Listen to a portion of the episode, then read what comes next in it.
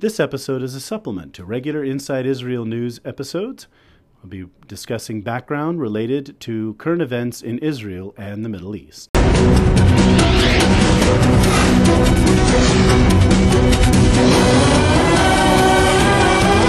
This episode is about the Abraham Accords, or the Avrahamic Accords, as I like to say, borrowing on Hebrew pronunciation. These accords represent the peace agreement between Israel, the United Arab Emirates, and Bahrain, between two Gulf states and the State of Israel. These Arab Gulf states have chosen to be the fourth and fifth peacemakers with Israel, and that is a unique and incredibly important uh, event. Uh, listeners have noted that I've made reference to it several times. and I've intended to talk more about the Abrahamic Accords, but we have not had the opportunity to because uh, obviously I've been very focused on the Israeli elections and events and politics uh, surrounding that. Well, uh, it's become increasingly important to understand these accords as we go forward into the election because now, obviously, uh, there is talk of the possibility of, say, uh, Arab political parties like Ra'am joining the government, and it will be relevant to talk about relationship between Israel and the Arabs uh, as it currently stands. And this is one of the major issues that appertain to that uh, current event of uh, what's going on. So I'm going to talk about how we got here and uh, discuss what the Accords are and what goes forward from there. And I will also be discussing some of the criticism of these Accords. The roots of the Arab Israeli conflict go all the way back to the 1920s and beyond, so obviously going in depth into that wouldn't be necessary for this particular uh, background.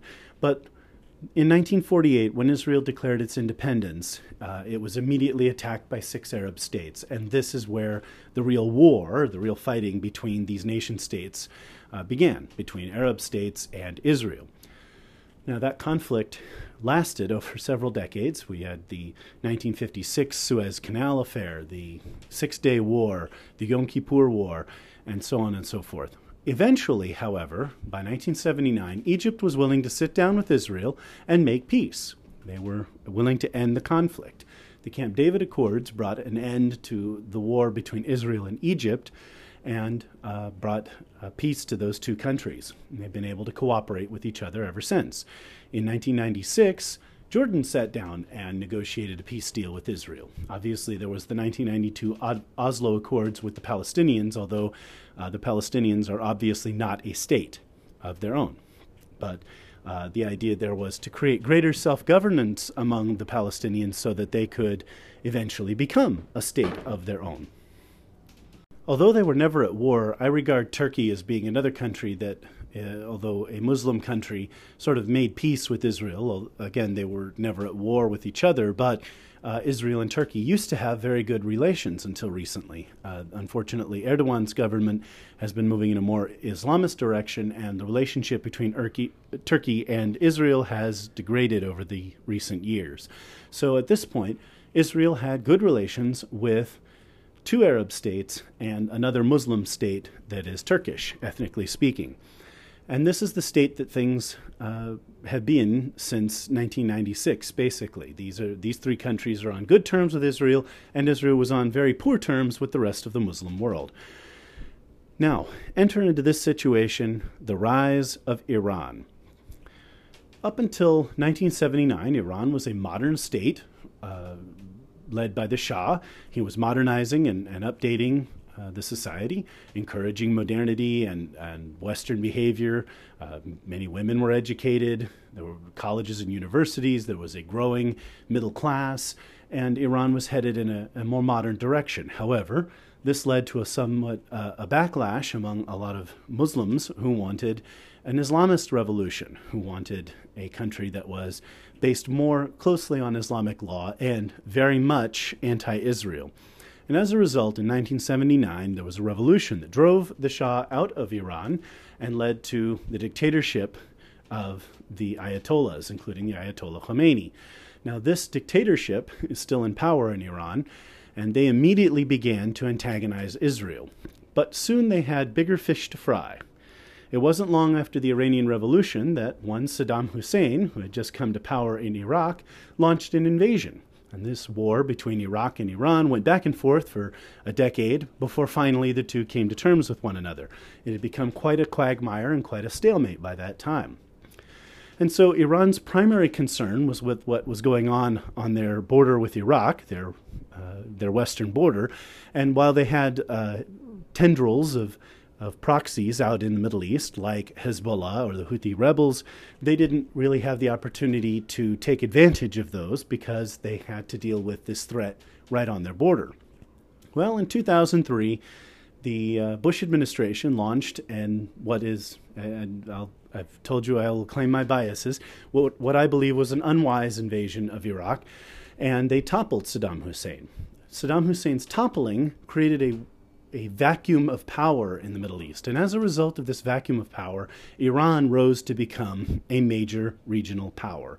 Culturally, a lot of people in the Middle East look up to the most militant, bellicose, and powerful, seemingly powerful uh, leader. And Iran definitely has a certain elan, a certain uh, military prowess, and uh, a powerful attitude that they want to go out and fight wars and win. Then, as Sun Tzu said, right, the wars are won in the temples before they're fought on the battlefield. Well, uh, this this refers to the sort of cultural strength of a people who desire to win more than another group of people desire to win. Well, that's Iran. Iran definitely wants to destroy Israel. They definitely want to dominate the Middle East. Iran is a Shiite country. The Shiites are a separate sect of Islam from the Sunnis, and I'm not going to go into their sectarian differences. Uh, if you really wanted to boil it down and be really, really, really oversimplistic, you could say like the Catholics and the Protestants. In in a nutshell, the Shiites are followers of Ali, who was a scion of Muhammad, and they believe that there are ongoing uh, religious leaders, a, a, religious hierarchy of people who can uh, continue to offer, uh, I want to say, institutional revelation, very much like the Catholic Church, you might say. Uh, and the other uh, sect are the Sunnis. The Sunnis have a number of commentaries, the, the Hadithas, on the Quran, and they follow their religion a little bit less monolithically. They have a number of imams, religious leaders who teach a number of different things, and they follow their the strictures of their religion from the point of view that they are doing so based on these commentaries, but there's no institution, no uh, let's just say not like the, the Catholic Church, which can update things or issue new um, uh, doctrine or, or change uh, change beliefs and this kind of thing. There, there are no papal papal bulls in in the Sunni uh, approach. However, in the Shiite approach, the Ayatollahs, the spiritual leaders, have considerable power uh, to change their religious beliefs. And many Shiites believe that there is a 12th Imam coming in the future who is a sort of um, mythological figure who is going to set the world right. And of course, setting the world right very much involves war against the Jews and, and the, the, the death of many, many a Jew, because this is, uh, this is kind of how that belief system uh, thinks. Uh, no offense to Islam, just that uh, there's attacks on Jews and Christians are frequent in a lot of more modern Islamic writing and, and thinking. So, this is the, the two sects. They don't really get along with each other. Uh, Shiites living in Sunni countries have a tendency to be poorer and you might say they are denied the, the better economic opportunities uh, by their Sunni brethren. Some could argue that there are cultural factors there, that they have a high degree of nepotism, a low degree of meritocracy. Uh, they don't tend to value education and hard work as much, perhaps. But the problem then is the, the Arab culture that has prevailed up until very recently likewise has a high degree of nepotism and uh, does not value hard work or education as much. These are values that are changing in the Middle East now. Uh, education and hard work are becoming more valuable in modern Arab culture, it, and uh, more books are being written, and there's a, a flowering of culture and, and philosophy and thinking. It's, it's in its nascence, but it is growing. Well, uh, this hasn't been there for many years. So it's hard to say that, well, the, the Shiites deserve to be poor. Well, you know, not quite. Maybe they are kind of being held down by the Sunni majorities in their countries. There are Shiite minorities in Saudi Arabia, in the United Arab Emirates, in Yemen, and Lebanon, a couple of other places. They're kind of spread out around the Middle East. In Bahrain, there's the unique challenge. Bahrain used to be part of the Persian Empire uh, not that long ago, and Iran claims Bahrain, the island of Bahrain, as their own. Bahrain is a majority Shiite country, about two thirds of the population, uh, as high as 70%, depending on which demographer you ask, is Shiite. And the Sunni minority there rules Bahrain as a Sunni country. So you can imagine that's a, a somewhat inflammatory situation. Uh, it's something tantamount, let's just say, to Christians leading a Muslim country. Now, they're all um, they are all Muslims. They are all likewise sharing a common religion. Uh, but uh, you can imagine that, say, uh, Northern Ireland uh, chafes between Protestants and Catholics. Well, the same thing happens in Bahrain and places like that. So there is a great threat that Iran could take advantage of these Shiite minorities to raise uh, soldiers, terrorists, and uh, political leaders who could then take over these Sunni countries and govern them on behalf of a Shiite alliance. Basically, Iran has agents, if you will, already living in these countries, people who are naturally friendly uh, to those countries. Now, for a long time, the Sunni Arab states have been pumping out a lot of propaganda that is anti Israel, anti America, the West is bad, Islam is good, and this kind of thing. And it, it's how they've propped up their states. Anytime someone complains, they come out and they say, "Oh God, you know, look, it's we're all poor, we're all miserable, we're oppressed, we have these dictators and monarchies that rule us, and we don't really have a say in government." And everybody just says. To, to answer those questions, oh, it's America. America's the great Satan. Oh, it's Israel. Israel's evil. That's why we have to live this way because these bad people mistreat us. It's a vast Jewish conspiracy, it's a vast American Western conspiracy. Well, you say that enough, and some people are going to take action on that. They're going to join terrorist groups like Al Qaeda or Islamic State, and they're going to go fight the good fight. And those people who are going off and fighting are going to start looking like they have a little bit more elan, a little bit more cultural power, let's say, than, say, the Saudis, who have billions and billions and trillions of dollars invested in the West, make a lot of money off of oil, and are pretty happy with the way things are. The status quo is really good for them. And after a while, there, there has been a, a divergence there. Now, the Saudis, the Emiratis, uh, the Bahraini, and many of these other governments face internal threats from Sunni militant Islamists just as much as from their Shiite minorities, who are obviously backed by Iran. Well, these Arab states have a natural ally, someone whose very existence depends on being able to defeat Sunni Islamist terrorist groups and who has to defend itself also from Iran and Shiite terrorist groups and militants, uh, and that is Israel. Israel, for the very fact of its survival, must combat these same two groups. And so, for a time now, uh, the past several decades, Arab governments have been growing increasingly aware that unless the Saudis say want to be thrown out of out of government in favor of the bin Ladens or in favor of an Iranian backed Shiite regime, uh, uh, heaven defend. Well, this, this is, you know, they're, they're going to need friends and allies, and the natural ally is Israel. But there's a problem. The Arabs have spent a lot of years talking about the Arab Israeli conflict through the lens of the Palestinians.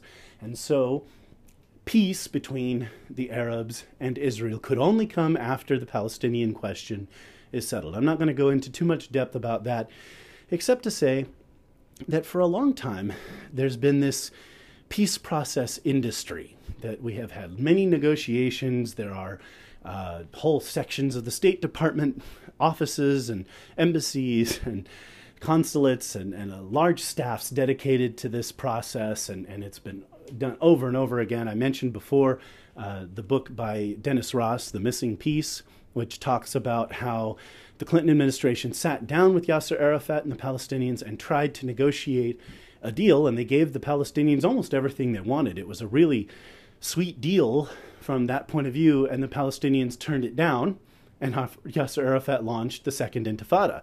Uh, I mentioned that uh, Marwan Barghouti, for example, is in prison for having led uh, that intifada, and there were a lot of uh, Israeli civi- civilians killed in that uh, struggle, and uh, that was not a, a, happy time for anyone. But uh, the Palestinians have learned since then that it was a really huge strategic error to abandon the peace process, give up on what they had negotiated, and launch a campaign of violence. Because now it is fairly obvious that they are not a partner for peace, and that has made it so that Western governments and other Arab governments have had to acknowledge that no matter what Israel does, Israel is not the problem in the peace process. And that has created a, a major public relations problem. So, this is the situation Iran is gaining power. The collapse of Syria allowed Iran to gain strength in Syria. Uh, Hezbollah, uh, an Iranian backed militia in Lebanon, has been helping the Assad regime remain in power and fighting their civil war. And Iran has given a lot of backing to the government in Syria. Also, Islamic State invaded Iraq. And in weakening the government in Iraq, many Iranian backed militias went and fought on Iraq's side to go uh, defeat the uh, Islamic State in the Sunni Triangle. So now Iran has been a, a primary um, opponent of Sunni Islamic groups like Islamic State. So, as a result, the Obama administration, looking at the region, decided that they were going to back Iran and have Iran act as an American proxy to defeat Islamic State. And as a result, they wouldn't, the, the U.S. would then look the other way as Iran gained power and, and prominence in the region.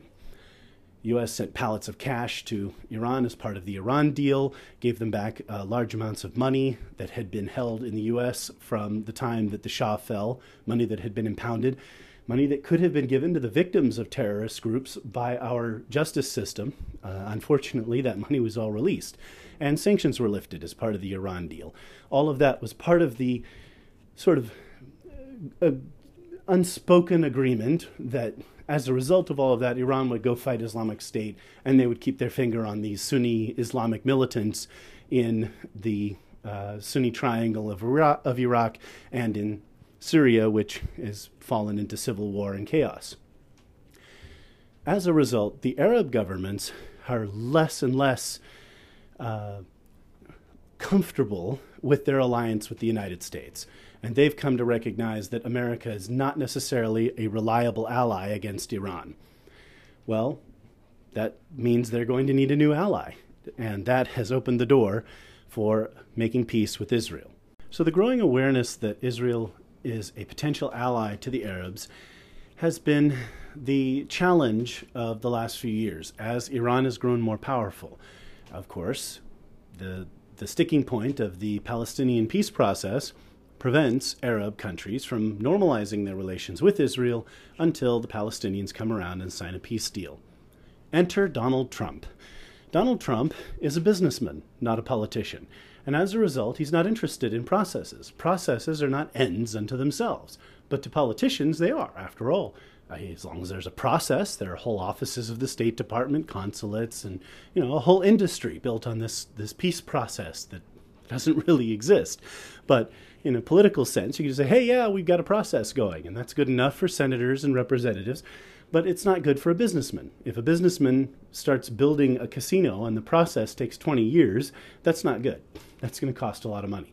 We're not interested in processes. Businessmen are interested in getting things done. And Donald Trump is a negotiator and a master of the deal, of reaching agreements between disparate parties in order to make things happen. And of course, he's also a master of finding out what it is people want and negotiating to give them enough of what they want to do what he wants them to do in order to serve the interests of his own business and become a, a profitable enterprise. As a result, when Donald Trump entered office, he was not interested in the peace process, the diplomatic process, and all of this government that just doesn't do anything. If he goes to the State Department and says, for example, I'd like to entertain, you know, peace deals between Arabs, Arab states and Israel, you know, State Department, oh, we got this, we got that, oh, there's this peace process, we, we got to deal with the Palestinians first. Donald Trump decided he was going to go around that. He appointed his son in law, Jared Kushner, uh, the husband of Ivanka Trump, Donald Trump's daughter, as a special envoy to the Middle East. And the first thing he did was go travel and meet with different leaders in the Middle East and get the lay of the land. He saw opportunities, discussed them with his father in law, and they started a process outside the usual diplomatic channels, outside the usual processes, because they were aware that, that things could be made to happen uh, outside the recommended channels. All right. So, what did they do? The first thing they did was redraft the Palestinian peace deal. And the second thing he did was move the Jerusalem, uh, the, the embassy to Jerusalem from Tel Aviv.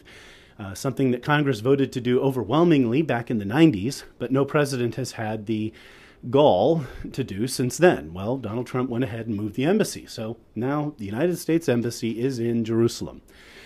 He also allowed Israel to annex the Golan Heights. Israel captured the Golan Heights in the 1967 war, uh, lost them briefly in the Yom Kippur War before reclaiming them.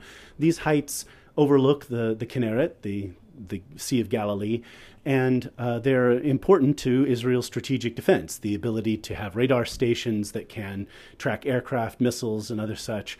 Uh, it's also a, a, place where a number of Israeli businesses have been set up, making wine, what have you, and there are a number of Druze who live there. Druze are a, uh, a sect uh, or a subgroup, let's say, of uh, Islam and the Ismaili movement, and they live there and they want to stay in Israel too. They don't want to go back to Syria. Uh, negotiations to make peace with Syria broke down back in 2000, uh, again, held between Ehud Barak, the Clinton administration, and the regime of Bashar al Assad. Well, this is the interesting situation Israel found itself in. Jared Kushner is going around and, and peace is being worked on outside the regular peace process. Israel has annexed the Golan Heights. The uh, U.S. embassy is in Jerusalem, and a number of other countries have begun moving their embassies from Tel Aviv to Jerusalem as well. And a new peace proposal was put forward. This one tends to focus more on how to develop a Palestinian economy and help the people of the Shomron and Yehuda and Gaza Strip become more affluent. And it's an interesting approach. This is the approach that Natan Sharansky, uh, one of the refuseniks from Russia, wrote a great book, The Case for Democracy. Excellent read, highly recommend. Uh, this was an approach he developed uh, over a decade ago, suggesting that Israel's focus on making peace should be a focus on developing the Palestinian economy. The use of terrorism, of homicide bombers, of rockets, uh, the, the distrust that is sown by that, the enmity between the peoples, forces Israel to build the security fence and to keep Arabs to one side and Israelis to the other. It, it is a strategy used by terror groups to segregate the two groups of people because there is no trust between them. And thus, it is a, a process that keeps the Palestinian Arabs from becoming more affluent. And I've already talked about the police state they have there, where one in five Palestinians is employed in patrolling and controlling the other four, more more stringently even than uh, East Germany, which was a one in six. Uh, so this is a this is the situation they have there. Anyway, the Trump peace plan was was proposed. The Palestinians rejected it out of hand. They never miss an opportunity to miss it, to miss an opportunity, as Israelis are fond of saying. And if you poll most Israelis and ask them about it, uh, they'll just say, "We tried that." Uh, Israelis are somewhat jaded now. They tried to make peace. They they negotiated in good faith. They did everything they thought they had been asked to do, and no peace resulted, and only more violence and pain. Uh, everyone has a family member who was lost to terrorism during uh, the the various campaigns by these terror groups against the peace process. So this is uh, this is the situation they find themselves in. Anyway, when they rejected the peace proposal, the Trump administration then moved to a, the next phase of their approach. If the Arabs were not going to negotiate, the, the Palestinian Arabs are not going to negotiate, then Israel should be allowed to annex all of the Jewish communities in the Shomron and Yehuda, in these regions uh, along the mountainous region, that ridge that, that runs in central Israel, that the international community and international press calls the West Bank. Now, if Israel were to annex all of its communities there, they would cease to be a negotiating point. They were, there would never be an opportunity for the Palestinians in the future to negotiate over whether those communities are moved or removed or what land swaps could be done. That would become a permanent part of Israel. It would change the map. And that created an opportunity. Once that prospect was there, and recall now, if you're looking at this from the, the Arab point of view, Israel has already been allowed to annex the, the Golan Heights, right? Now that Syria has disintegrated and they, you know, they missed their opportunity to make peace with Israel and get the Golan Heights back, back in 2000, well, now, with that opportunity gone and the Syrian state basically uh, in shambles, the Golan Heights belongs to Israel. So you've you've already seen that the Trump administration will follow through on this. So there the Arab situation stands. The Palestinians are about to lose a major bargaining chip in future negotiations and significant territory that at least on the Arab side of the conflict they believe should belong to the Palestinian population, right? And this is where uh, Bahrain and the United Arab Emirates enter the equation. Because by signing the, the Abraham Accords, the Abrahamic Accords with Israel, they prevented that annexation from happening. And so they can say that in part of making their peace deal was protecting the Palestinians from the loss of all of that territory, the loss of that bargaining chip. They have kept the bargaining chip on the table by normalizing relations with Israel. And in the process, those two countries, who are very small and weak, have gained a powerful new ally against their common threat, Iran. And so they, they agreed. So what, what, do the, uh, what do the Abrahamic Accords actually say? Uh, first of all, the name comes from uh, the staff at the White House that came up with a clever name, and there's a good reason for it that I'll go into shortly. But the Accords simply speak of normalization. Uh, religious freedom will be recognized by all of the parties. Israel already recognizes the right to the freedom of religion, but it is a powerful thing for the governments of Bahrain and the United Arab Emirates, uh, no, no stranger to religious repression, uh, to sign an agreement that says they will embrace freedom of religion. It is also an accord that speaks of normalization of economic and political affairs. They will exchange ambassadors, there will be open travel between the, the three countries, and uh, they'll be able to trade with one another and buy products. Now, Israel has been trading with these uh, Gulf states for many years through third parties. And let's just say Israeli companies sell things to a Turkish company, and then the Turkish company ships that product to uh, the United Arab Emirates, and there's no made in Israel stamp on the product, and you know they're able to buy it, and and so this this sort of uh, we'll call it stealth trade, has been going on for a while. But now that trade no longer needs to be stealth. You'll be able to go to the UAE, buy software, buy goods, manufactured goods, or what have you that say made in Israel, proudly displayed on them because they have normalized relations.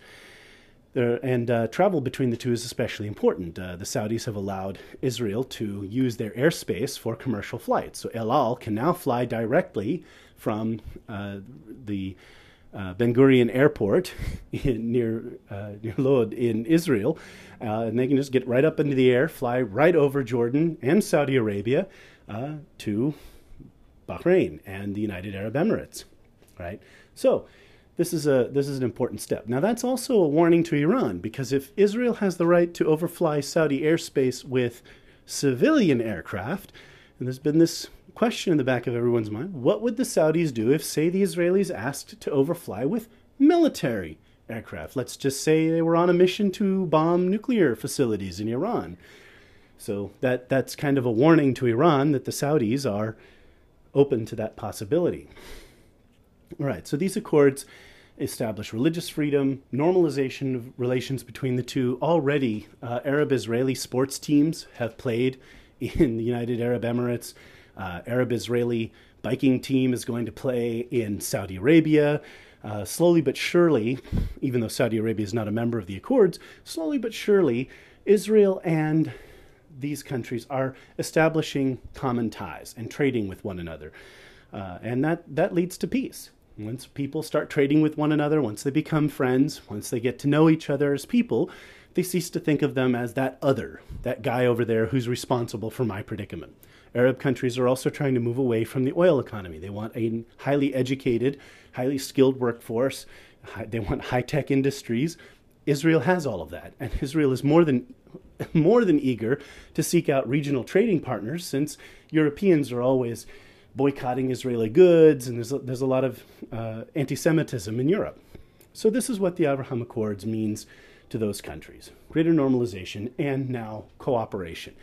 And it is true that now they have military cooperation as well. Israel now works with Central Command, America's uh, multinational uh, coordinated military presence in the Gulf that is part of the, uh, the uh, military alliance against Iran.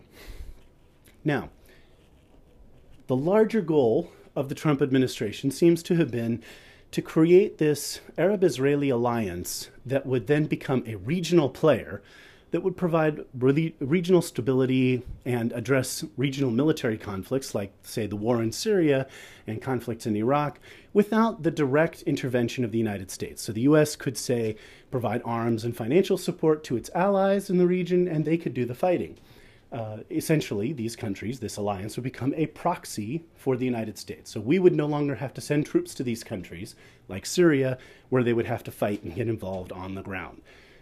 This would be a huge step in the right direction. Right? The United States uses the African Union very similarly in Africa when there are unstable countries, civil wars, conflicts, uh, peacekeeping missions.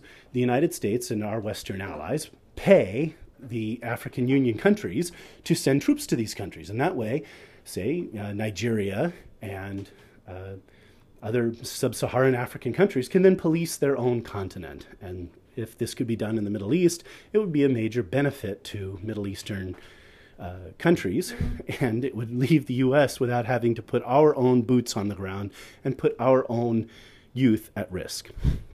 All right, what are some of the criticisms of the Abraham Accord? We talked a lot about the benefits here to these countries. Uh, obviously, Bahrain and the UAE are going to feel a lot more secure in any conflict with Iran now that they have Israel as their ally and can buy Israeli military technology and, and have access to that. Uh, what are what are some of the things that people have said against it? The main criticism that I heard out there, especially from the American left, is, well, this is a weapons deal, not a peace deal. Okay, Let's talk about that. This was a peace deal. These countries decided that they were going to normalize relations, share ambassadors, trade with one another, and uh, have commercial flights to one another. So it is a peace deal. It is also a weapons deal. And the fact is, every peace deal has also been a weapons deal. When Israel sat down with Egypt at Camp David, those two countries did not just sign a peace deal, Menachem Begin and Anwar Sadat, out of the goodness of their own hearts, out of a sense of altruism and peace, love, and, and kumbaya, right? There was a little bit of sweetener to the deal. The United States offered financial and military aid, economic aid, healthcare aid to those countries. And not only that, access to U.S. weapons for Egypt in particular. Egypt was very keen because uh, they had been a partner of the Soviet Union up through the 73 war, and they had seen that in two wars, Israeli technology from the United States and Europe had bested Soviet technology. Even the Soviet surface to air missiles, which had proved so troublesome in the Yom Kippur War, were inferior to their Western counterparts. So obviously, Egypt was looking for new military hardware and new allies. So that's the case. Um, Jordan wasn't so much a, a so much a weapons deal. Jordan sided with Saddam Hussein in the Gulf War, and as a result, this caused Jordan to be isolated uh, from their Arab neighbors as well as from the international community. Major economic impact on Jordan. Uh, but the uh, the Hashemite kings monarchy there, uh, they made a major miscalculation and supported Saddam in that conflict. So in 1996 making peace with Israel was one way that Jordan could show, hey, hey, hey, we're not so bad. Uh, invite us back to the international table. So that wasn't so much an arms deal, but obviously Jordan has gained massive benefits from it. And water cooperation, in particular, between Israel and Jordan, means that Jordan now has a fresh water supply in, in greater amounts, which is very important in a desert country. It doesn't have a lot of resources of its own. Okay, so this is also a weapons deal when Israel made peace with Egypt, uh, right there in, in the 80s, we saw the rise of groups like AIPAC and uh, various other Jewish, predominantly Jewish organizations, but they also have Christian members. People will call it the Jewish lobby and, and, and slander us that way, like somehow there's something nefarious about the whole thing. Every group has lobby in Washington, D.C. Bankers have a lobby, farmers have a lobby, teachers have a lobby. Why can't those who support Israel have a lobby? Christians, Jews, and otherwise. And they do. The America Israel Public Affairs Committee and groups like it have uh, worked with members of Congress to help them understand the issue, to educate, to take them on trips to the Middle East so they can really see what's going on and they aren't caught up in the political milieu and the propaganda about it. Well, one of the most important issues to those of us who lobby for Israel is that Israel has a qualitative technological advantage over its opponents.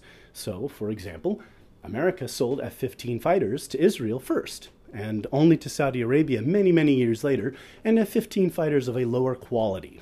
Israel has better technology, and we are willing to sell that technology to Israel.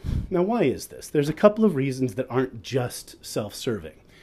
When the United States sends weapons to Israel, Israel is fighting people who are also our enemies. The, the people that are against Israel are against American interests in the region, and if Israel didn't exist, they'd be antagonizing our European allies as well, right? So it's very much in America's interest to help Israel keep those people at bay. Right? So America gets a lot for its uh, of bang for its buck. We spend about three and a half billion dollars a year sending military aid to Israel, 70% of which has to be spent in the U.S. So Israel buys American tanks, planes, uh, guns, and equipment. And the really the only difference between that uh, with that 70% of that aid between America's military spending and giving that aid to Israel is that ultimately the equipment goes to Israel to be used by the Israeli Defense Forces. But we also know the rules of engagement in Israel. We know that Israel is a democratic country that holds its government accountable. We can trust that when we give Israel these high tech weapons, they're not going to go out and carpet bomb Damascus, right? They're not going to go out and kill a whole bunch of people using our equipment and give us a bad name when we give weapons to the Saudis, the Saudis are not nice people. The Saudis are not the the kind of people who are democratic and accountable. The Saudis are not the kind of people uh, who care whether they bomb civilians or not. They are tougher than that, and uh, a little less uh, ethical, let's just say, in their conduct of war. And as a result, America cannot trust them with the same kinds of military technology. As a result of all of this, the F 35 fighter, which is the Joint Strike Fighter, a semi stealth plane that uh, uses advanced technology and advanced weaponry, has been a technology that America is willing to sell to Israel. Israel now has a, a squadron of the F 35I, Adir fighter, and has been unwilling to sell to Arab countries who still use the F 15. Well, making peace with Israel removes that objection from the UAE and Bahrain to their having these weapons because now they're allies with Israel, allies with the United States, and since they're no longer at enmity with our allies in the region, we can entrust them with those weapons as well. Also, we've established CENTCOM, you know, Central Command, so we know what they're doing with these weapons. So we have a little bit of say in how they're used as part of this alliance. So we're not just giving weapons to some bad guys in the desert who are going to go bomb civilians and, and do horrible things with them. Now we know we're trading with people who are true partners in peace, who are behaving in a manner that is in keeping with American interests and American values, right? Now, does that mean that the UAE gets some really wonderful weapons and greater military aid and, and help from the United States as part of the, the sweetener to a peace deal with Israel? Sure. But that's certainly not the only reason they did this. If the UAE wanted more advanced fighters, there were other ways to get them rather than going all the way out on the limb to make peace with Israel. There is a genuine cultural desire to make peace between the Arab leaders uh, and Israel. And the older Arab generation who watched 800,000 Jews be forced out of the Middle East into Israel are genuinely regretful about it. And I'll be talking about that in other episodes. In any case, the Abraham Accords are a landmark peace agreement between Israel and these countries. Since then, Sudan, Morocco, and uh, Kosovo have also joined in making peace with Israel and establishing relations. Uh, Morocco and Kosovo were never really at war with Israel, but again, they're establishing diplomatic ties and, and normalizing relations. And Sudan, uh, the new government there, having overthrown their dictator, is really eager to become players and, and, partners in the international community. They want to end sanctions and show that they're not a terrorist state like the predecessor government. So, of course, they are eager to make peace as well. So, this is a genuine desire to make peace, to end the enmity, and to create this grand sort of Middle Eastern alliance between Jews and Arabs, between Israel and Arab states, and to focus the energy against the common threat, uh, which is Iran, and also Sunni militants who are a threat to, uh, obviously, to these Arab states as much as they are also to Israel. Now, that's the Abrahamic Accords. Were there weapons deals that were part of it? Sure, that they always are.